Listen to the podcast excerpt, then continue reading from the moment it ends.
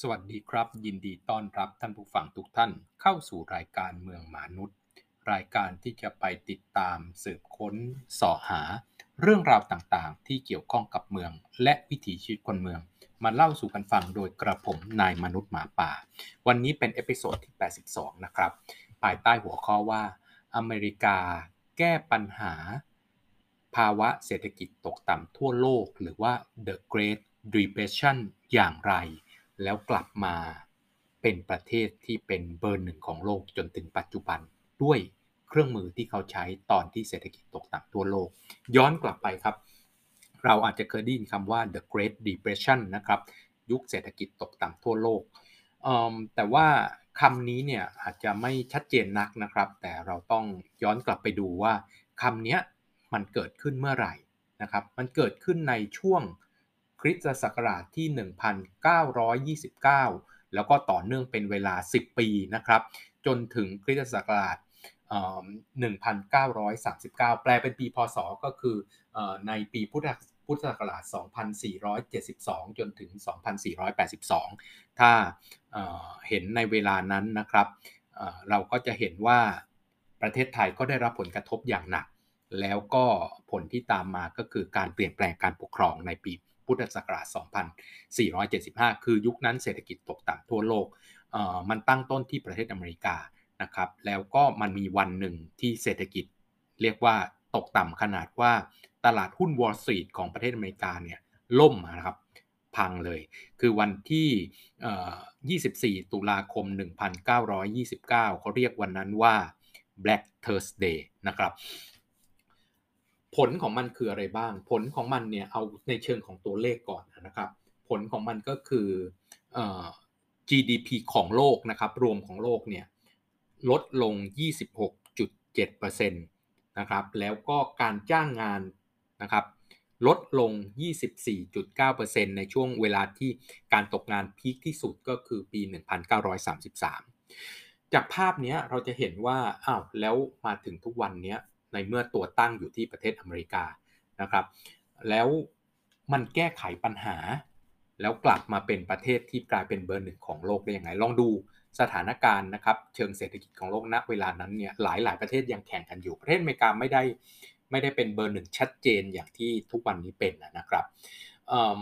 ก็มีหลาย ๆ ประเทศที่ยังเป็นคู่แข่งของประเทศอเมริกา ของตัวของประเทศอเมริกาอยู่ไม่ว่าจะเป็นประเทศอังกฤษนะครับประเทศฝรั่งเศส ประเทศเยอรมัน และประเทศอื่นๆนะครับที่ยังมีขีดความสามารถในการแข่งขันสูงอยู่ในภาคพื้นยุโรปอเมริกาก็เป็นประเทศหนึ่งครับที่มีระดับการพัฒนาสูงขึ้นมาเป็นอย่างมาก แต่ว่าพอเศรษฐกิจตกต่ำนะครับ ถามว่าต้นทางของเศรษฐกิจตกต่ำเนี่ยมันเกิดจากอะไร มันเกิดจากการที่ภาคเอกชนนะครับไปลงทุนแล้วเจ๊งนะครับ เศรษฐกิจมันโตเกินไป นะครับเหมือนกับที่ประเทศไทยเคยเจอต้มยำกุ้งนะครับ ต้นทางของเศรษฐกิจก็คือภาคเอกชน เจงการจ้างงานก็มีปัญหา ประธานาธิบดีณเวลานั้นนะครับก็คือแฟรงคลินเดลโนรูสเวลนะครับ FDR เนาะประธานาธิบดีที่ยิ่งใหญ่ของประเทศอเมริกานะครับ คนเดียวนะครับที่อยู่ 3 สมัย ก็คือ หลักการตามตัวรัฐธรรมนูญของประเทศอเมริกาเนี่ยเขาอยู่ได้แค่ 2 สมัยนะครับ สมัยละ 4 ปีคือไม่เกิน 8 ปี แต่ว่า FDR นะครับ Franklin Delano Roosevelt เนี่ยอยู่ได้ 3 สมัย เพราะว่าใช้สถานการณ์ของสงครามโลกนะครับไม่ควรเปลี่ยนประธานาธิบดี ก็เลยได้อยู่ถึงเป็น 3 สมัยนะครับ ประธานาธิบดีรูสเวลแก้ปัญหาเศรษฐกิจตกต่ำอย่างไรบ้างขั้นที่1ครับเขาใช้ expert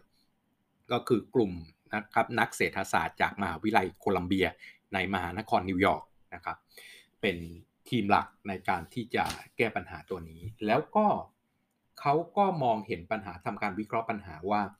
เมื่อเศรษฐกิจตกต่ำเนี่ยปัญหาหนักที่สุดนะครับอยู่ที่ภาคเอกชน เพราะว่าภาคเอกชนเนี่ยมีรายได้จากเศรษฐกิจเป็นหลัก ในขณะที่ภาครัฐเนี่ยมีรายได้จากภาษีอากรเป็นหลัก เพราะฉะนั้นเงินของรัฐเนี่ยก็จะมีความมั่นคงสูงกว่าภาคเอกชนนะครับที่มันมีภาษีเข้ามาเป็นวงวงรอบเนาะแต่ว่าภาคเอกชนเนี่ยมันคือวันต่อวัน ถ้าเขาเจ๊งเมื่อไหร่ก็คือวันต่อวันเขาก็ไปไม่รอดณเวลานั้นเนี่ยบริษัทภาคเอกชนเนี่ยล้มล้มละลายนะครับเป็นจำนวนมาก แล้วรัฐเข้าไปช่วยอะไรบ้าง รัฐก็เข้าไปช่วยในการลดภาษี แต่ว่าการลดภาษีเพื่อให้ภาคเอกชนเนี่ยไม่ต้องจ่ายภาษีให้กับรัฐเนี่ยสิ่งที่ตามมาก็คือภาคเอกชนก็ไม่ได้ทำอะไรเพิ่มมากขึ้นนะครับ ในหลักการแล้วเนี่ยเเราจะแก้ปัญหาในมิติไหนบ้างณนะเวลานั้นภาครัฐไม่ได้เจ๋ง ภาคเอกชนเจ๋ง เพราะฉะนั้นเขานะครับทีมที่มาช่วยเหลือนะครับประธานาธิบดีรูสเวลล์เนี่ยเขาก็ คิดโครงการหนึ่งขึ้นมา หรือแคมเปญอันหนึ่งขึ้นมาเรียกว่า New Deal นะครับ New Deal ท่านถ้าเกิดติดตามข่าวย้อนกลับไปในช่วงเราจะรวมตัวกันเป็น AEC เนี่ยก็มีความคิดที่จะทำ Asian New Deal นะครับ แล้วก็ผมก็ได้เขียนบทความคัดค้านไปว่าที่ที่ทำเนี่ยไม่ใช่หลักการของ New Deal ที่ประเทศอเมริกาทำเมื่อยุคเศรษฐกิจตกต่ำทั่วโลกตอนนั้นมีวิกฤต hamburger crisis เข้ามาด้วยนะครับ ก็มีความคิดที่จะมี Asian New Deal เป็นเงินก้อนเดียวกัน เป็นเงินสกุลเดียวกันอะไรอย่างเงี้ยนะครับ แต่ว่าถามว่า New Deal ตัวแม่เนี่ยทำอะไรบ้าง รัฐมีเงินครับ ณเวลานั้นรัฐมีเงิน รัฐมีทางเลือกอยู่ 2 ทาง จะช่วยภาคเอกชน แน่นอนว่าหลักการก็คือภาคเอกชนก็คือบวกกับตัวของประชาชนซึ่งเป็นลูกจ้าง มีทางเลือกอยู่สองทาง ทางที่ 1 ก็คือเอาเงินนี้อัดฉีดลงไปที่เจ้าของกิจการ โดยมีความหวังว่าเจ้าของกิจการเนี่ยจะไม่ปิดโรงงานไม่ปิดบิสเนสของตัวเอง แล้วก็ยังจ้างงานพนักงานอยู่นะครับ เพราะฉะนั้นพนักงานก็จะมีเงินในการที่จะดำรงชีพต่อไปเนาะเอาเงินลงไปช่วยเจ้าของกิจการ เพื่อให้แคนนอนนะครับไปถึงลูกจ้าง กับอีกทางหนึ่งก็คือ จ้างตรงไปที่ลูกจ้าง เอาทางไหนดี ทีม New Deal เนี่ยเขาก็ฟันธงเลือกทางที่สองทำไมจึงคิดแบบนั้น หลักการของเขาบอกว่า ถ้าเอาเงินไปให้คนรวย แน่นอนพื้นฐานของคนรวยนะครับหนึ่งก็คือซื้อสินค้าที่ในมีอัตราที่สูงกว่า แล้วก็ส่วนใหญ่แล้วก็เป็นสินค้าที่ไม่ได้อยู่ในท้องถิ่นนะครับ แล้วก็สถานการณ์นั้นคนรวยก็อาจจะไม่ใช้จ่าย เก็บเงินแล้วก็ เลิกออฟลูกจ้าง หรือปลดพนักงงานอยู่ดีเนาะเงินก็ลงไปไม่ถึงลูกจ้างนะครับ ซึ่งเป็นคนได้รับผลกระทบหลักตรงนั้นเลย แล้วคนรวยเนี่ยส่วนใหญ่แล้วก็จะซื้อสินค้าที่แน่นอนว่าพอไม่ใช่ภายในท้องถิ่นก็เกิดการนำเข้า เม็ดเงินก็ไม่ได้หมุนเวียนอยู่ในระบบเศรษฐกิจที่เขาต้องการ แต่ว่าสิ่งที่นิวดีลกลุ่มนิวดีลคิดเนี่ยก็คือบอกว่าอินเจกเงินลงไปที่ประชาชนเลย แต่ไม่ได้แจกนะครับ คนที่ตกงานทั้งหลายเนี่ยที่เป็นลูกจ้างไม่แจกเงินนะครับ แต่ย้ายเขาจากการที่เขาตกงานจากบริษัทภาคเอกชนเนี่ยมาเป็นลูกจ้างของรัฐ ในรูปแบบของรัฐวิสาหกิจอ้าวแล้วมาเป็นลูกจ้างของรัฐแล้วให้เขาทำอะไรอะไม่ใช่อยู่ๆจ้างเขาเฉยๆให้มานั่งแคะขี้มูก นั่งตบยุงอยู่ แต่ว่าต้องมีอะไรให้เขาทำถามว่าทำอะไร นักเศรษฐศาสตร์นะครับ กลุ่มจากมหาวิทยาลัยโคลัมเบียผู้คิด แนวความคิดนิวดีลบอกว่าเขาเห็นแล้วว่าเวฟนะครับหรือการเปลี่ยนแปลงทางเศรษฐกิจเนี่ยมันจะมีขึ้นและลง เป็นวัฏจักรอยู่แล้ว ขึ้นแล้วก็ลงขึ้นแล้วก็ลง แต่ว่าวงรอบถัดไปจะใหญ่กว่าวงรอบก่อนหน้าเสมอ แปลว่าวันนี้ขึ้นเท่านี้แล้วลงเท่านี้ แต่พอกลับขึ้นมาเนี่ยมันจะขึ้นสูงกว่าเดิม แล้วก็ตกลงมาแล้วก็กลับขึ้นสูงกว่าเดิมเป็นวงรอบที่ใหญ่ขึ้นทุกครั้งเหมือนกับคลื่นน้ำครับที่เราโยนหินลงไป แล้วมันก็กระจายออกไปเนี่ยเพราะฉะนั้นสิ่งที่รัฐควรจะทำณเวลานั้น คือเตรียมตัวรองรับสำหรับการขยายตัวครั้งต่อไปที่จะใหญ่ขึ้นอีก ดังนั้นไม่ได้แจกเงินให้ลูกจ้างนะครับที่ตกงานทั้งหลายมาเป็นพนักงานของรัฐแบบฟรีๆแต่ ณเวลานั้นเอาเงินของรัฐเนี่ยไปจ้างคนที่ตกงาน แล้วให้เขาทำงานสร้างโครงสร้างพื้นฐานต่างๆ เพื่อรอรับการขยายตัวของเศรษฐกิจใน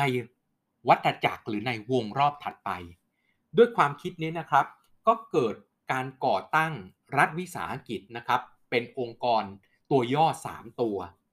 ขึ้นเป็นจำนวนมากไม่ว่าจะเป็น CWA นะครับ Civil Work Administration PWA Public Works Administration มีหน้าที่จัดหางานนะครับ โดยใช้เงินของสหพันธรัฐนะครับ เงินของตัวของรัฐรัฐบาลกลางนี่แหละ แล้วก็ให้ลงไปทำงานในรัฐที่ตัวเองอยู่อาศัยนะครับ FHA นะครับ Federal Housing Administration ทำหน้าที่เหมือนการเคหะของเราเนี่ยครับ ก่อสร้าง ที่อยู่อาศัย แล้วองค์กรที่สำคัญที่สุด ซึ่งผมจะเล่าให้ฟังในเอพิโซดต่อ ๆ ไปก็คือ TVA Tennessee Valley Authority ซึ่งเป็นองค์กรในการจัดการทรัพยากรน้ำที่ใหญ่ที่สุดในโลก และเป็นตัวตั้งของการพัฒนาลุ่มน้ำของโลกมาจนถึงทุกวันนี้นะครับรัฐวิสาหกิจเหล่านี้ถูกถูกตั้งขึ้น แล้วก็จ้างงานโดยตรงเลยครับ ไปที่